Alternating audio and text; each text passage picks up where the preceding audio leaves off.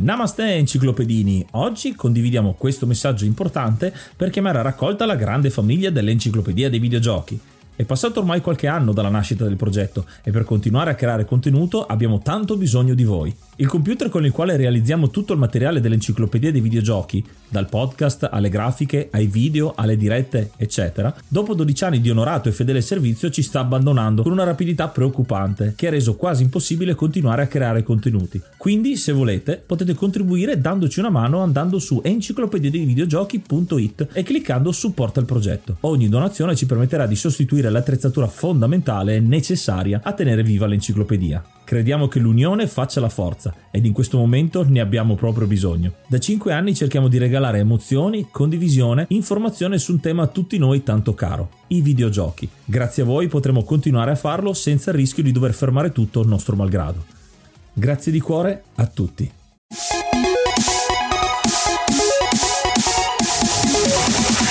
Namaste e benvenuti ad un episodio bonus dell'Enciclopedia dei Videogiochi. Io sono Yuga. E io sono Ace. Questo è il secondo episodio di questa rubrica che abbiamo deciso di portare quest'anno che si chiama Orgoglio Italiano. Una rubrica che vi vuole presentare alcuni sviluppatori del campo italiano, persone che hanno voglia di creare videogiochi, che l'hanno fatto, lo faranno in seguito e vogliamo raccontarvi un po' le loro esperienze. Oggi continuiamo con il panorama italiano appunto con un progetto progetto molto interessante. Abbiamo ben tre ospiti diversi. Cominceremo a salutarli uno dopo l'altro. Iniziamo da chi conoscete già, perché l'avete già sentito nell'episodio di Sonic con Vasco di CoinUp. Bentornato. Ciao ragazzi, ciao, grazie per l'invito. E salutiamo anche Fabio Corica, ovvero Oz. Benvenuto. Buonasera, buonasera e ciao a tutti. Grazie per avermi invitato nuovamente è un vero piacere. E ciao anche a Luca, il nostro Luke Me che ritorna anche lui perché l'avrete sentito se avete seguito la live con loro tre direttamente sul nostro canale Instagram. Bentornato. Grazie, è un piacere essere di nuovo con voi. Perfetto, siete in tre abbastanza diversi tra di voi da quello che ho notato il vostro approccio insomma al mondo del videogioco, ma c'è una cosa che vi unisce, questo progetto. Ce lo volete spiegare intanto? Dunque, allora faccio sempre io gli onori di casa, eh, come, come vecchiaccio poi lascio parlare gli altri. Dunque sì, allora il progetto in questione è Soul Patrol, ne abbiamo già accennato quando ci siamo visti sulla diretta video e, e lo scopo, l'idea, il cuore pulsante di questa cosa era che noi tre, appunto, seppur diversi, abbiamo una passione eh, comune per i videogiochi e per i videogiochi arcade, i cabinati di una volta, quelli che eh, trovavamo nei bar di ogni, di ogni, di ogni città italiana. Ecco, e quegli oggetti meravigliosi ormai scomparsi in favore delle console casalinghe eh, oggetti simili agli arcade, che arcade non sono, ecco, ci mancano molto, ci mancavano così tanto che a un certo punto abbiamo deciso di fare un tentativo, anzi ormai siamo ben oltre il tentativo, stiamo cercando di creare un nuovo gioco arcade, speriamo più di uno, eh, in pieno stile anni 80, questo diciamo, cuore dell'idea. Ecco, io ci tengo a farvi una domanda appunto sull'idea, quindi proveniamo dagli anni 80, gli arcade, come dite, la grande passione per i videogiochi. Cosa vi ha spinto nel, parliamo adesso nel 2022, a ricercare di riportare in auge l'arcade anni 80? Perché si parla di retro game, gli appassionati ci sono sempre, ma forse anche per farlo conoscere meglio anche alle generazioni più giovani di oggi. Dunque sì, sicuramente il, il piacere di poter riproporre quello che era una, un'esperienza arcade pura. Infatti il nostro sito si chiama purearcade.it proprio perché noi puntiamo a questa purezza dell'arcade. È un piacere anche l'idea di poterlo proporre ai giovani, far conoscere tutto quello che era il mondo dietro anche a un videogioco arcade, il piacere del cabinato, la socialità che c'era dietro. Mm, creando un gioco con il giusto feeling forse riusciremo anche a passare queste sensazioni. Abbiamo scovato diversi piccoli trucchi per poter almeno suggerire quelle suggestioni. E poi tutto è nato dal fatto che eh, soprattutto io e Luca essendo colleghi di vecchia data nel mondo del, del gaming, cioè noi facciamo videogiochi da anni ormai, parlando di cosa ci sarebbe piaciuto fare assieme dopo tanti anni che lavoravamo diciamo per altre aziende in situazioni simili, beh gioco arcade è stata la, la, prima cosa che ci è venuta in mente. Tra l'altro questo gioco qua, Soul Patrol, il gioco di cui parliamo, non è neanche il nostro primo tentativo di ricostruzione di, di un gioco arcade, ma ne abbiamo già uno realizzato e trovabile su Steam che si chiama Xenovaders e appunto riprende un po' i fasti del vecchio Space Invaders reinventato al modo nostro. Quindi in realtà ci siamo già da un po' sotto questo progetto. È un po' che ci prende. Beh, se mi posso introdurre a questo punto, direi che potremmo riassumere il nostro viaggio iniziato molti anni fa con questo concetto.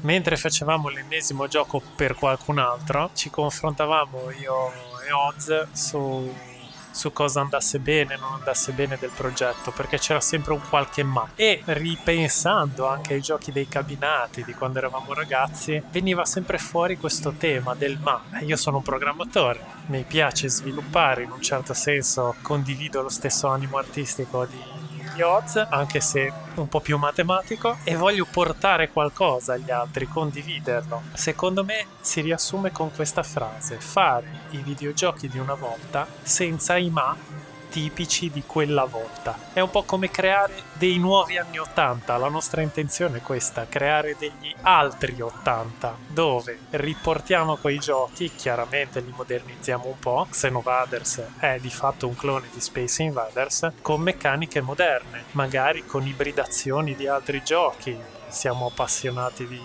tantissimi videogiochi, quindi strizza un po' l'occhio ai Karuga col concetto che puoi cambiare colore, ad esempio. E poi finito quello, eh, visto che questo animo, questa voglia di condividere è fortissima, e abbiamo detto e adesso cosa facciamo?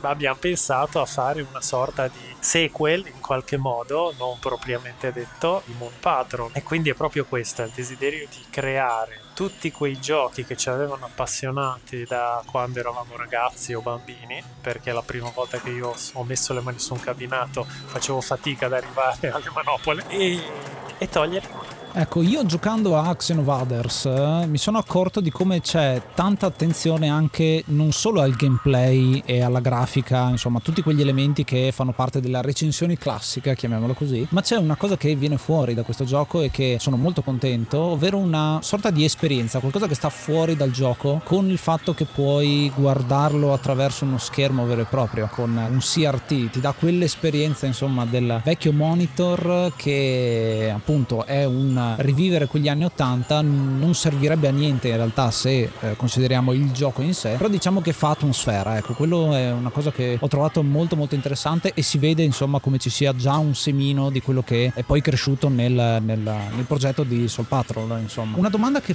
faccio è rivolta proprio a Luca per quanto riguarda il fatto che sia comunque entrambi i progetti sono dei seguiti spirituali di qualcosa. C'è qualche problema dal punto di vista copyright a dover utilizzare diciamo degli asset che esistono già oppure è molto tranquilla come situazione? Beh, il problema dei copyright è sempre presente. Infatti tra di noi ne abbiamo sempre parlato e quando abbiamo deciso di cominciare un progetto, volutamente abbiamo lasciato delle suggestion, dei suggerimenti diciamo tra le righe perché si riferiscono chiaramente a questa che è un'eredità che vediamo tutti, la nostra passione per quello che riguarda però i contenuti che usiamo, quindi i suoni, le grafiche, le idee, di fatto viene tutto ricreato da zero perché ne abbiamo parlato più volte. Per noi il tema è vogliamo fare videogiochi in Italia con la creatività italiana. La passione viene dagli anni 80 quindi inevitabilmente vi citiamo anche perché siamo un po' tutti nerd se mi concedete il termine. Quindi Soul Patrol chiaramente strizza l'occhio a Moon Patrol ma con questo condivide solo l'idea di base. Poi non ci sono parti che sono prese pari pari da lì. Chiaramente il gameplay è simile, ma non si può mettere un copyright su un gameplay, a meno che non lo fai proprio identico. Fortunatamente questo lo abbiamo evitato e ci abbiamo pensato su, lo stesso vale per Xenovaders. È chiaro, nel mondo della produzione dei software, ora parlo di videogiochi in particolare, ma i videogiochi sono software e ormai si è visto tutto e il contrario di tutto e di più. Fare qualcosa di realmente originale è impossibile da questo punto di vista, quindi il discorso copyright viene meno per forza, a meno che non usi esattamente lo sprite di Sir Arthur e allora lì te la vai un po' a cercare, mettiamola così. ma direi che non è nostro il caso. Sono d'accordo con Luca, sottoscrivo. Infatti quello che noi abbiamo messo in campo è proprio l'ispirazione ai titoli del passato. Come ha detto Luca, non c'è un singolo elemento che venga direttamente dai giochi originali a cui ci rifacciamo. Infatti nel campo si dice che noi abbiamo fatto un gioco derivativo di cosa che ne prende un'eredità concettuale ma poi va a fare delle modifiche. Tra l'altro siamo stati sempre molto attenti a questo aspetto sia sicuramente per una questione di piacere a una certa originalità e anche per evitare problemi di copyright ma comunque in linea generale in principio ci è sempre piaciuto introdurre delle innovazioni distaccarci da ciò che abbiamo già visto anche perché di cloni, copie reinterpretazioni di questi giochi, soprattutto di Space Invaders, anzi quasi esclusivamente di quello, ce ne sono a centinaia. Abbiamo proprio voluto mettere delle cose che negli originali non c'erano neanche lontanamente, quindi molto abbiamo descritto anche di quello che era l'oggetto originale. Ovviamente ci rifacciamo a un classico proprio perché vogliamo toccare quelle corde che portano i ricordi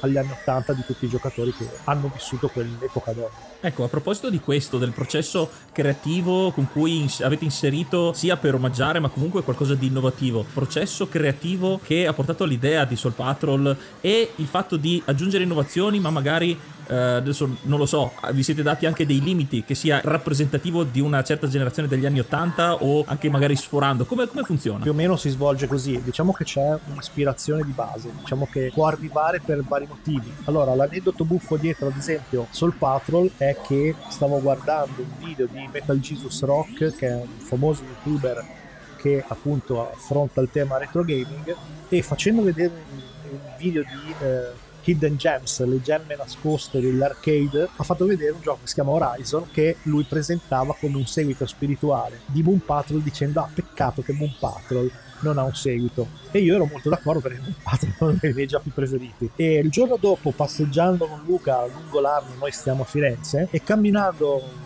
lungo il fiume ci siamo, parlavamo appunto di quali sarebbero stati i possibili progetti dopo Xenovaders e dicendogli sai che ieri ho, ascoltato questa cosa sarebbe bello provare a fare un tentativo un piccolo demo quindi noi abbiamo in realtà iniziato Soul Patrol con un'intenzione molto più giocosa, proprio per sperimentare come sarebbe potuta venire una nostra, una nostra versione. E da lì poi il progetto, vedendo che dalle prime battute diventava bello, interessante che aveva quel, quel, feeling giusto siamo andati avanti. Più o meno funziona così anche in altri, in altri casi per altri giochi. C'è un motore propulsivo che può essere anche un evento buffo come aver sentito parlare un youtuber di una cosa e poi dopo innesca tutta una serie di ragionamenti e di suggestioni che ti portano a voler fare quel gioco. E da una piccola demo inizi a chiederti proprio quale aspetto vorresti includere, che tipo di effettistica, che feeling dare all'oggetto che stai creando e gli costruisci tutta una serie di ipotesi che poi piano piano vai a verificare. C'è da dire che poi io e Luca sono, sono anni che sogniamo di aprire una scuola per insegnare a fare questo tipo di giochi e quindi diciamo abbiamo anche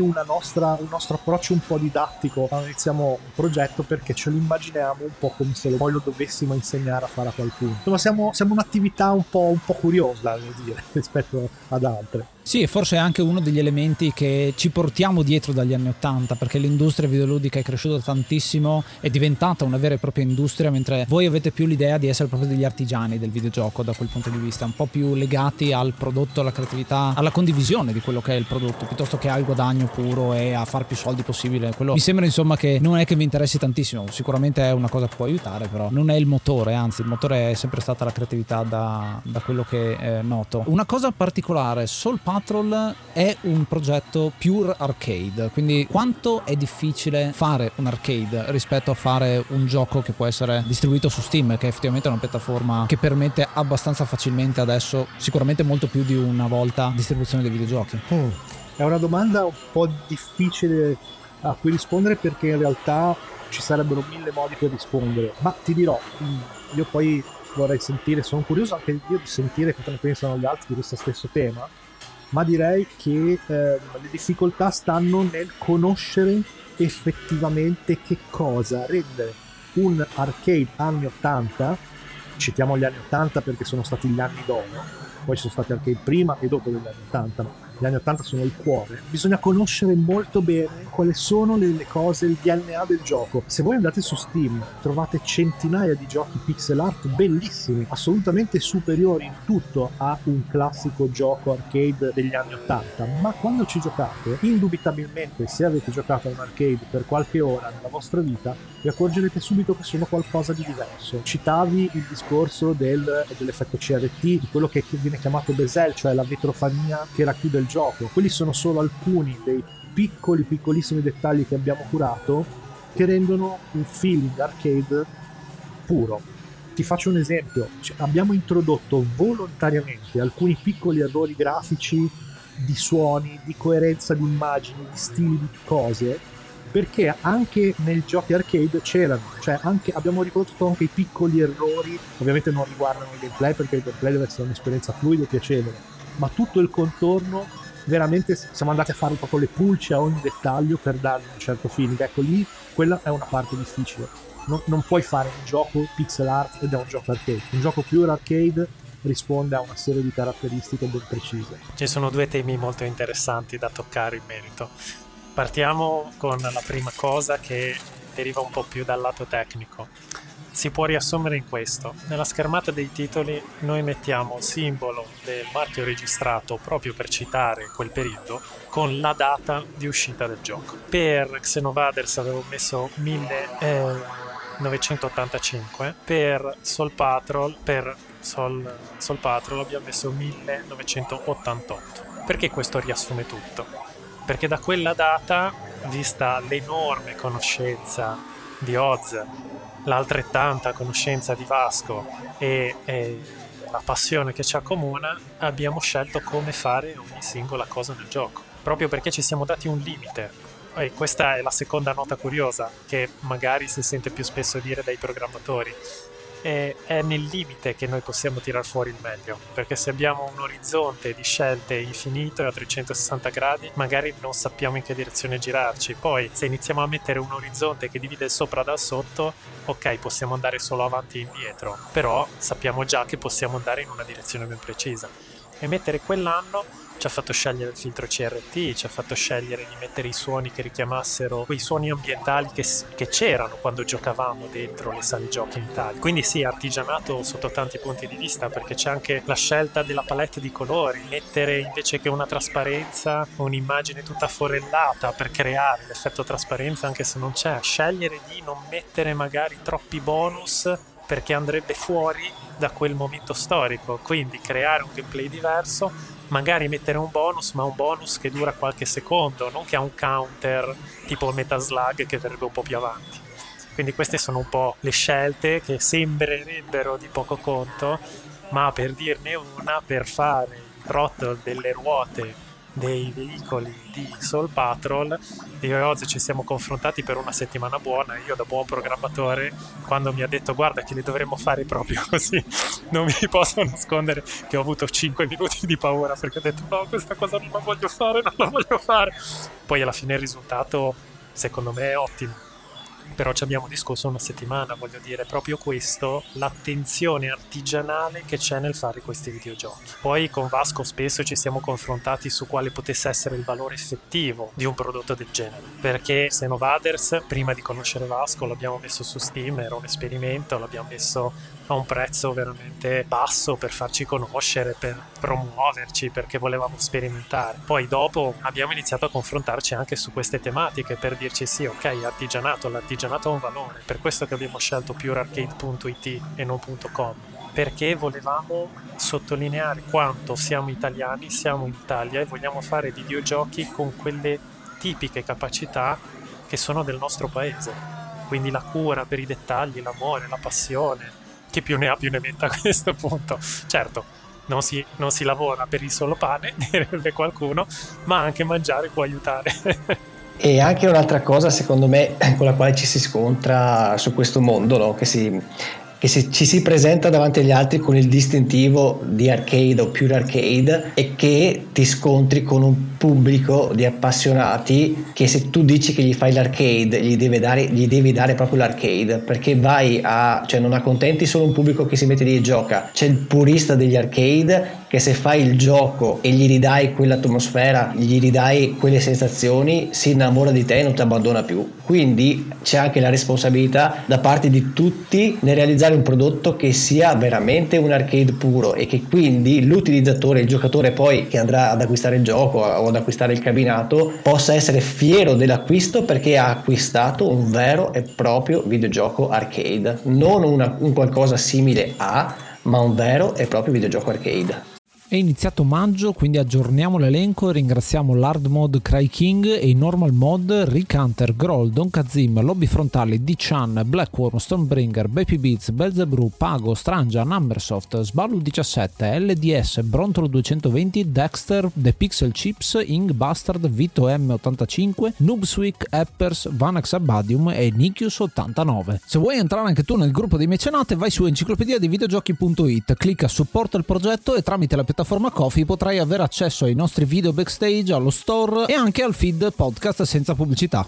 Lo sapevi che sul nostro sito enciclopedia dei videogiochi.it puoi trovare anche un link all'archivio, un grande database con tutti i giochi di cui abbiamo parlato, dentro le puntate, fuori dalle puntate, dentro i nostri social, ovunque. Un database ricco, pieno zeppo di informazioni che aspetta solo di essere esplorato da te. Sì, la cosa inter- che trovo interessante di questo discorso qui che hai appena detto è quello che viene offerto agli appassionati arcade, quindi un'esperienza pura. Ma a proposito di puristi, voi avete mai avuto paura in un mondo videoludico in questo momento dove forse si è anche un po' troppo ipercritici che un prodotto del genere eh, sia comunque ipercriticato dagli stessi puristi perché il gioco perfetto non esiste. In questo caso qui l'attenzione che ci avete messo ha avuto qualche direzione specifica per questo eh, per ovviare a questo, a questo, potenziale problema oppure è proprio passione pura? Eh, penso che Vasco che è un po' il cuore passionale di Lightroom sia la persona più giusta per rispondere, ma devo dire che quello che penso saremo tutti d'accordo, abbiamo ricevuto tanto tanto affetto e tanti, tanti complimenti, ma complimenti proprio di amore per l'arcade. Ecco, la più grande soddisfazione è stata che ogni piccolo dettaglio che abbiamo messo è stato notato e questo ci ha fatto passare subito ogni timore che qualcuno potesse essere ipercritico. Sono arrivate anche delle critiche, ma sono state super costruttive. Sì, se mi posso intromettere giusto così un attimo.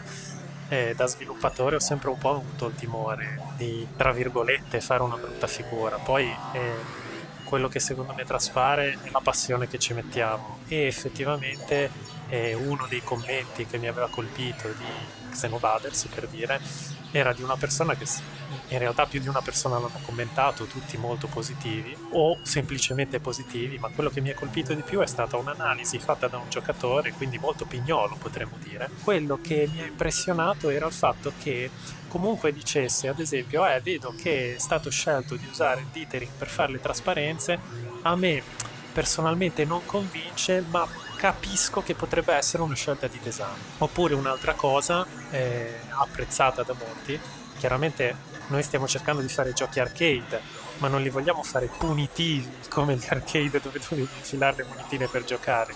Tu ti prendi il gioco, ce l'hai in casa, che poi sia sul computer o se tutto andrà come dovesse essere in un altro formato, comunque il gioco è tuo, ti appartiene, ti devi intrattenere, ti devi divertire, deve essere un'esperienza anche emotiva. E quindi abbiamo deciso di fare difficoltà incrementali, rendere i giochi comunque arcade. Quindi è vero, ci mettiamo di fronte alla possibilità di una critica che ci venga fatta del tipo eh ma il gioco è difficile. Io, Oz e Vasco testiamo sempre i giochi. Di solito quando sono io a fare un po' di fine tune di level design, poi scopro di essere quello troppo cattivo, tra virgolette, ma fortunatamente ci equilibriamo bene e il risultato è che poi viene una curva di difficoltà che cresce e che te ne rendi conto quando, quando giochi tutto il gioco per intero, magari poi lo ricominci perché non vuoi continuare, perché vuoi fare il record e il primo livello ti sembra lento, facile, che dici ma com'è possibile? E ti rendi conto che è proprio questa sorta di accompagnamento della difficoltà poco alla volta che cresce, in un certo senso in un modo un po' Nintendo, noi ti insegniamo ad usare bene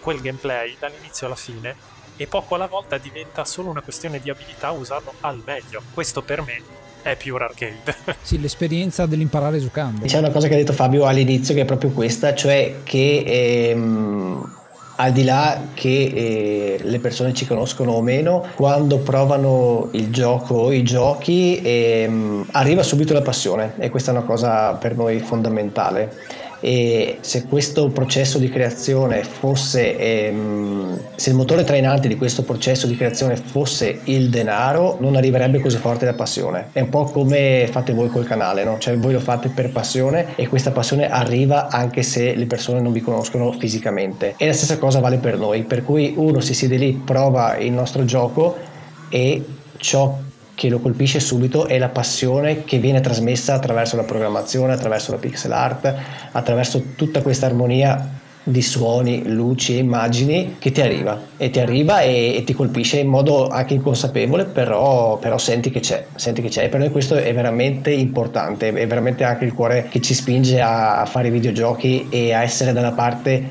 del giocatore quando si programmano e si creano i videogiochi. Un'altra domanda che voglio farvi riguarda quello che facevate prima. Avete detto che appunto Oz e Luca sono sviluppatori, si conoscono insomma da, da prima di questo. Ci potete dire qualcosa della vostra carriera, diciamo, prima di fondare White Room? Luca, inizia tu così soddisfi la, la domanda perché io essendo un cinquantenne ne avrei da dire troppe. Certo, come tutte le fiabe, come tutte le fiabe, le degne fiabe iniziano, c'era una volta, tanto, tanto, long, long time ago, in una galassia lontana, lontana, che si chiamava Rapallo, o Reapalus, se vogliamo usare anche il latino, così sa più di arcaico.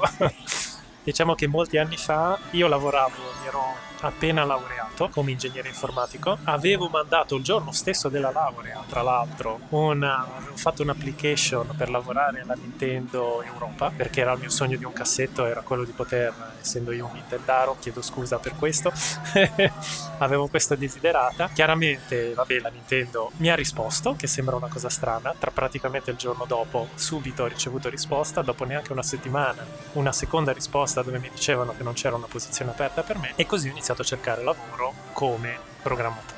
E sono finito in un'azienda che faceva roba che non era videogiochi, credo il peggio del peggio nella vita di un programmatore, e visto che la mia vita stava passando come un, una pianta non ben nutrita o innaffiata, iniziai a cercare e trovai questa posizione aperta come sviluppatore di videogiochi a Rapallo in un'azienda italiana che faceva videogiochi flash.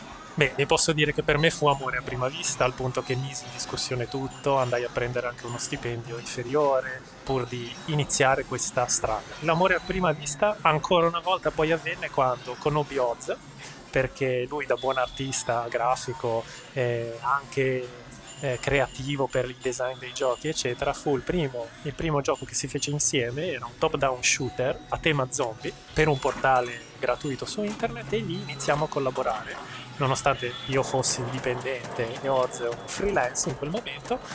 E, niente, ci capimmo subito, proprio per quel discorso dei se e dei ma dei vecchi giochi. Quando arrivavamo in fondo, chiaramente eravamo in una ditta che aveva esigenze produttive particolari, noi sfornavamo circa un gioco, un gioco e mezzo, un gioco ogni mese e mezzo, due al massimo eravamo un micro team di due persone, un programmatore e un grafico, c'erano tre team, tre diciamo sottoteam all'interno di questa azienda, quindi all'incirca facevamo un gioco e mezzo al mese. Facendo giochi, vedendo tutti i difetti che potevamo tirare fuori, che volevamo mettere a posto, le critiche anche di chi poi prendeva i giochi per metterli sui loro portali, e ci siamo capiti subito.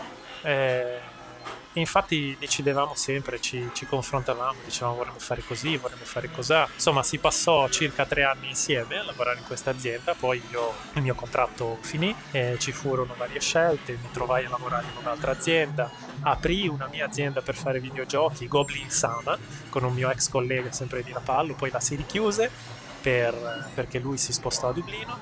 E insomma alla fine dopo un po' di anni ci troviamo abbiamo sempre cercato di collaborare io e Oz a distanza, io ero a Genova, allora Oz già a Firenze da un po', e a un certo punto venne fuori che un gioco che avevano presentato come demo Oz e un gruppo di, di ragazzi a proposito di scuola con i quali stavano facendo esperimenti stava andando bene, c'era la possibilità magari di firmare un contratto di quelli veri e quindi noi si aveva un po' ripreso i contatti, ci si guardò virtualmente nelle palle degli occhi e si convenne che essendo gli unici due senior, se dovevamo firmare per un contratto, dovevamo fare le cose in modo strutturato. E lì forse buttai il cuore oltre l'ostacolo, decisi che ne valeva la pena, misi tutto in discussione dopo 5 anni in un'azienda non di videogiochi ma di gestionari a Genova, dove avevo un contratto anche abbastanza solido, ammesso che oggi si possa dire, e decisi di cercare lavoro a Firenze, di trasferirmi così iniziò la nostra avventura di fare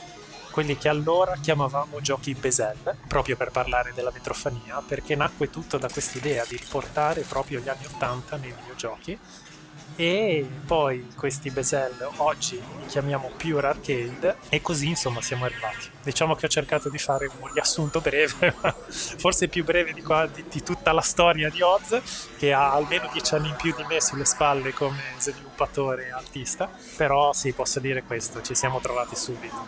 La cosa che secondo me vale la pena aggiungere è che abbiamo, ci siamo trovati poi con Vasco al confronto per un tempo molto minore, ma la cosa che mi ha colpito è stata proprio di nuovo quella stessa sensazione di amore a prima vista, perché quando incontri la passione, la stessa passione, è come, volendo citare il cartone animato della Pixar del Topolino che Ratatouille che, che, che, prepara la Ratatouille per Ego, il critico, quando mette in bocca, un flashback, viene trasportato indietro quando era bambino. Quando ci siamo trovati con Vasco, di nuovo, stessa sensazione che con Oz, mi sono trovato di fronte a un cabinato con gli amici che giocavamo per vincere la sfida di quel, di quel titolo nel quale mettevamo la monetina come fossimo di fronte a Ghost and Goblin con quelli dietro che tifano per te contro il gioco che è dannatamente punitivo per dire quindi è un po' questa la storia, perlomeno raccontata dal mio punto di vista,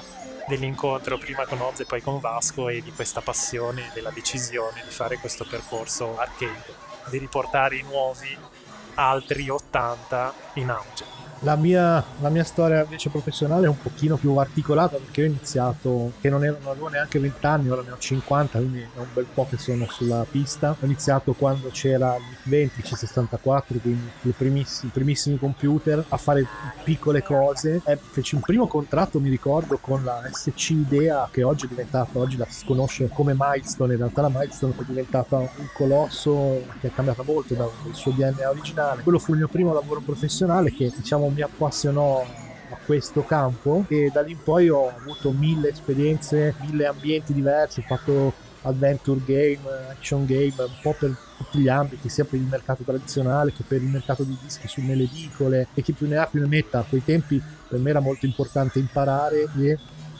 eh, in qualche modo affermarmi in un mercato che non esisteva perché negli anni, negli anni 80 fare videogiochi in Italia era veramente qualcosa di raro e non c'erano neanche gli strumenti che ci sono adesso, quindi era tutto molto più difficile. Però comunque, siccome era veramente qualcosa che desideravo tanto, ho fatto tutto e di più fino a che poi addirittura ho avuto la fortuna, sempre quando ero a Genova, perché sia io che Luca siamo genovesi, ormai trapiantati a Firenze, eh, ebbi la fortuna di poter lavorare sul videogioco ufficiale Adventure di Dylan Dog e con eh, il lancio di questo personaggio così famoso, tra l'altro appassionato lettore del fumetto, diciamo riuscì a partire con un'attività mia insieme a Angelo Guardiere che è un grande musicista e programmatore che lui sta sempre a Genova, con cui abbiamo, abbiamo fondato la nostra attività, abbiamo fatto giochi per qualche anno insieme, poi lui voleva dedicarsi più alla musica, io rimanere nel mondo del gaming, allora mi sono, ci siamo separati, io sono, sono trasferito a Firenze, dove tra le altre esperienze ho anche appunto insegnato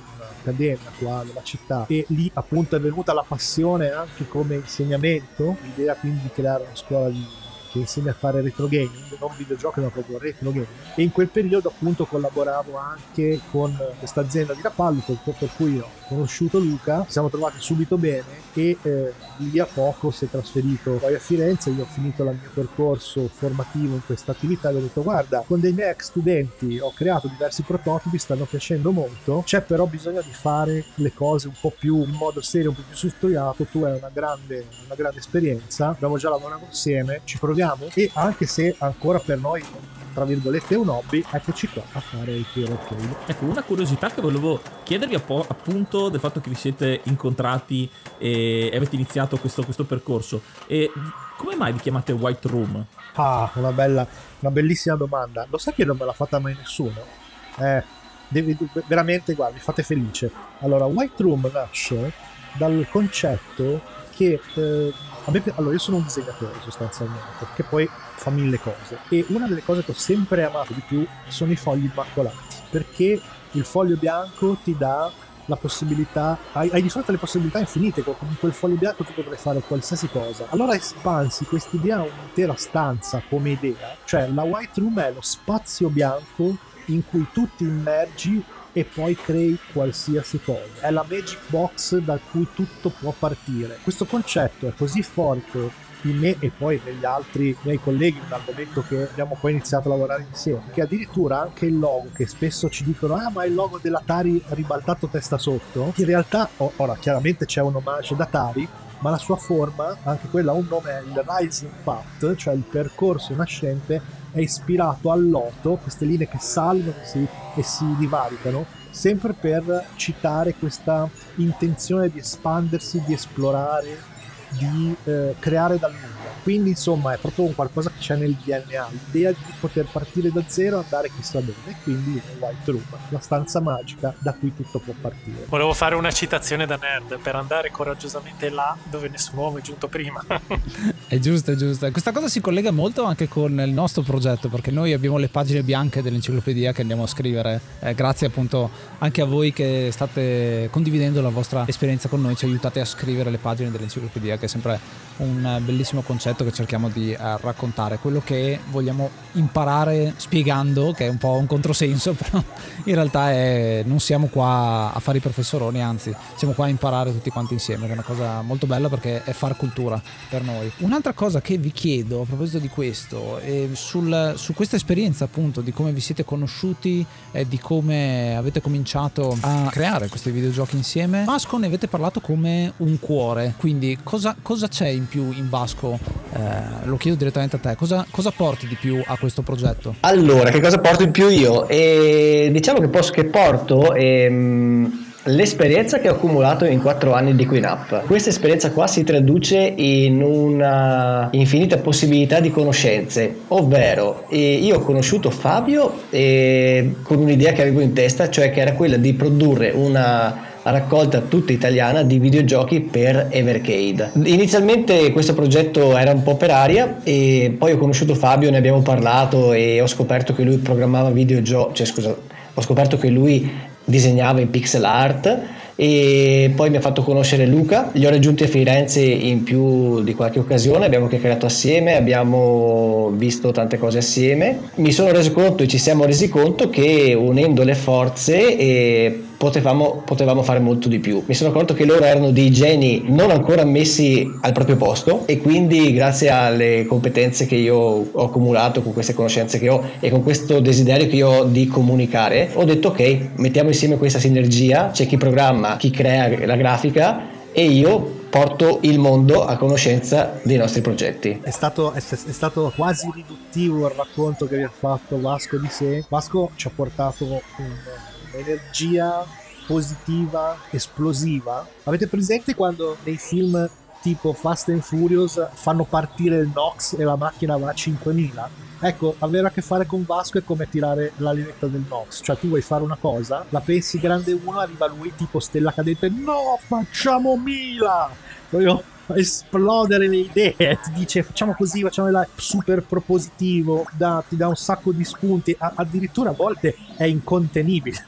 Quindi è proprio per quello che parlavamo di cuore, perché proprio ci mette un'energia umana, un'energia comunicativa, ci ha anche tra virgolette rimesso in prospettiva rispetto a quello che è il modo come di lavorare nostro, che essendo molto da sviluppatori, tra virgolette, da ufficio. Per carità, a noi piace far festa, divertirsi, stare tutti insieme come chiunque altro, però poi quando siamo davanti alla tastiera a creare i giochi siamo anche molto concentrati e tanti aspetti per curare il gioco in sé, tanti aspetti che sono al di fuori del gioco, quindi comunicazione con il pubblico, parlare con altre persone, eccetera, un po' rischia di perdersi. Ecco, l'Ivasto veramente era il pezzetto che ci mancava, un tavolino per minimo per stare in piedi con le tre zampe, ecco, eccola lì.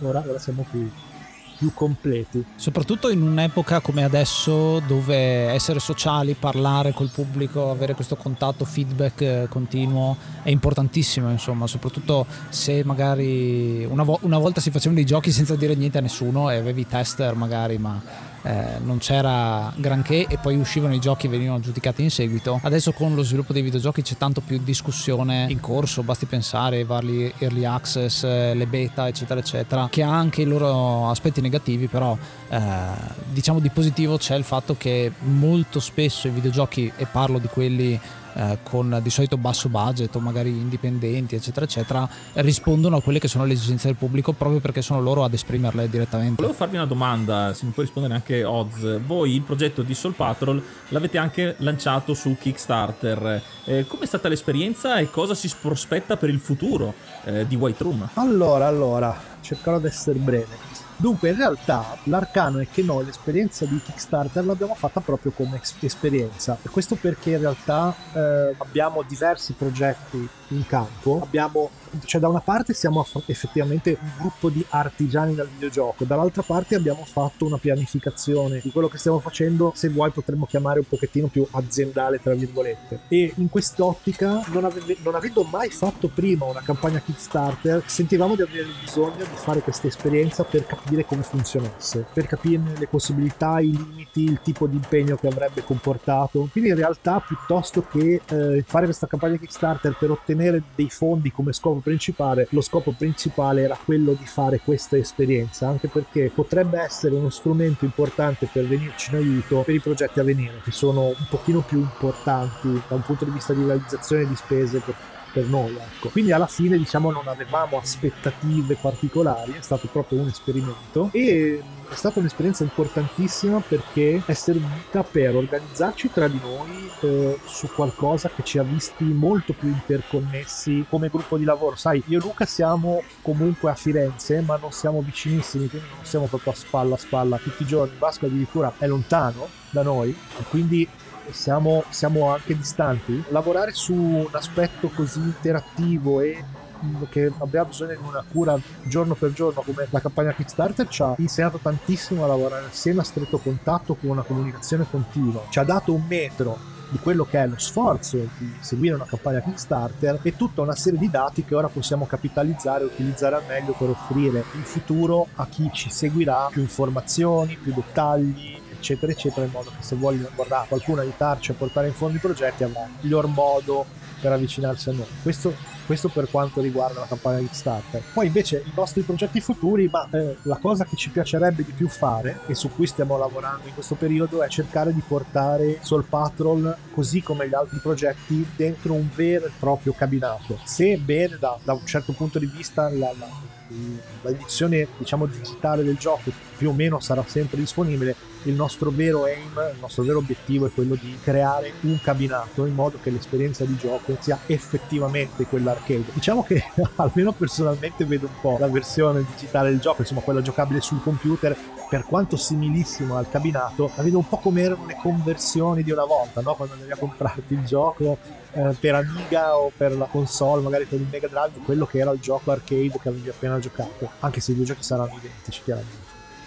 E, però la, ecco, il nostro scopo sarebbe, il nostro sogno sarebbe creare proprio dei cabinati veri e propri che speriamo di poter creare per poi metterli a disposizione di chi li volesse ordinare eccetera eccetera. E a proposito di Soul Patron nello specifico il gioco è quasi completo siamo ormai al 75-80% con un po' di sforzo lo dovremmo portare in fondo però appunto stiamo interessandoci molto sull'aspetto portarlo su cabinato fisico. E poi ci sono tutti i giochi nuovi. E qui direi che spero che i miei colleghi siano d'accordo non ne abbiamo parlato facciamo un reveal. Stiamo ufficialmente lavorando anche su un gioco per Mega Drive. Quindi il nostro secondo amore cioè i giochi su console 16 bit anche lì stiamo cercando di fare qualcosa. Abbiamo iniziato già da un po' i primi risultati sono belli. Quindi insomma stiamo cercando di, di, di portare giocare gli altri 80 sia, sia dai cabinati sia dalle console di una volta. E poi c'è il prossimo gioco arcade che ancora, ancora non ne vogliamo parlare perché siamo ancora in fase di studio quindi ci dobbiamo ancora un po' chiarire le idee. Però grosso modo questo è quello che ci attende per i prossimi diciamo due o tre mesi. Poi dopo usciremo in qualche novità qualche notizia in più. E insomma una esclusiva per l'enciclopedia dei videogiochi. Avete sentito un po' eh, questi ragazzi, vi chiamo ragazzi perché in realtà nonostante abbia detto più volte che sei un vecchio, eh, che sei cinquantenne, eccetera, in realtà siete più o meno tutti più grandi di noi, anche se non di tantissimo, ma il bello è che dentro siete sempre dei ragazzi, dei, dei, dei bambini che hanno voglia di giocare e divertirsi, che non è assolutamente un insulto come magari molti pensano, ma penso che rimanere giovani dentro sia quello che anche Peter Pan voleva sempre, ecco, nel, nel, nel famoso libro. Quindi intanto vi ringrazio per eh, aver condiviso questa esperienza, è un'ottima prospettiva di vedere che cosa c'è dietro il videogioco con uh, Orgoglio Italiano, il fatto che siate tutti italiani e che uh, l'avete insomma espresso anche con uh, col discorso del punto hit che dicevate prima, di focalizzarlo proprio sull'Italia, perché alcune di queste sensazioni, del, soprattutto ad esempio per quanto riguarda l'arcade da bar e cose del genere, sono tipicamente nostrane, ci sono anche all'estero ma molto spesso non è la stessa cosa, ecco, non, c'è sempre qualcosa di un attimino diverso, io mi ricordo ad esempio una cosa tipica insomma dell'Italia avere il, il, paese di mare col bar. Mi ricordo che c'erano le rotonde, ad esempio, che erano questi bar eh, nelle, nelle, zone dove andavamo noi in spiaggia, delle rotonde che sono questi bar con appunto i cabinati dentro. Quindi è un'esperienza che c'è solo in Italia e in poche altre zone, magari del Mediterraneo, perché quello è, era l'ambiente. Però il fatto che sia un'esperienza italiana sicuramente aiuta a capire che c'è una grandissima forza e una grandissima passione e tanto coraggio. Ecco. Io, voglio, io voglio farvi un grosso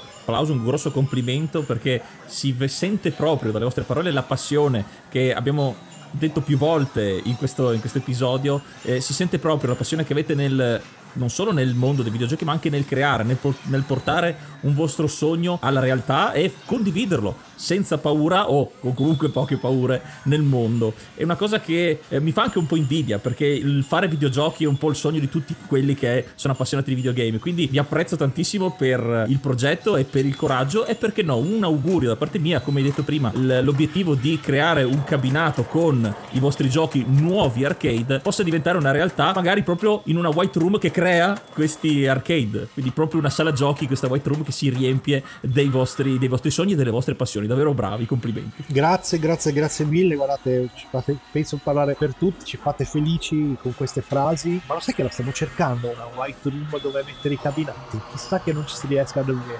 E quindi davvero grazie mille. E sì, voglio aggiungere che per noi l'amore per l'italianità c'è tantissimo, è fortissimo e come il discorso delle, delle rotonde, le aree balneari, c'era tutto un certo background sonoro, eccetera, eccetera. Per il mercato italiano, per gli amici, stiamo studiando dei background sonori che si rifacciano ai bar, quindi si potrà giocare ai nostri giochi sentendo un background sonoro che ricorderà gli anni 80 lì, in quei momenti e in quei luoghi. Viva l'Italia! E quindi, come dice il nostro amico Spettro, ad maiora, un altro augurio verso cose più grandi per migliorare sempre di più. Ragazzi, grazie per l'ospitata e se tu che ci stai ascoltando in questo momento, se stai ascoltando questo podcast, ti piace disegnare pixel art, ti piace programmare, ti piace comporre musica per videogiochi, vai sul sito purearcade.it, scrivici, contattaci, noi siamo ben felici di conoscere gente nuova, gente appassionata come noi, vai lì, ci fai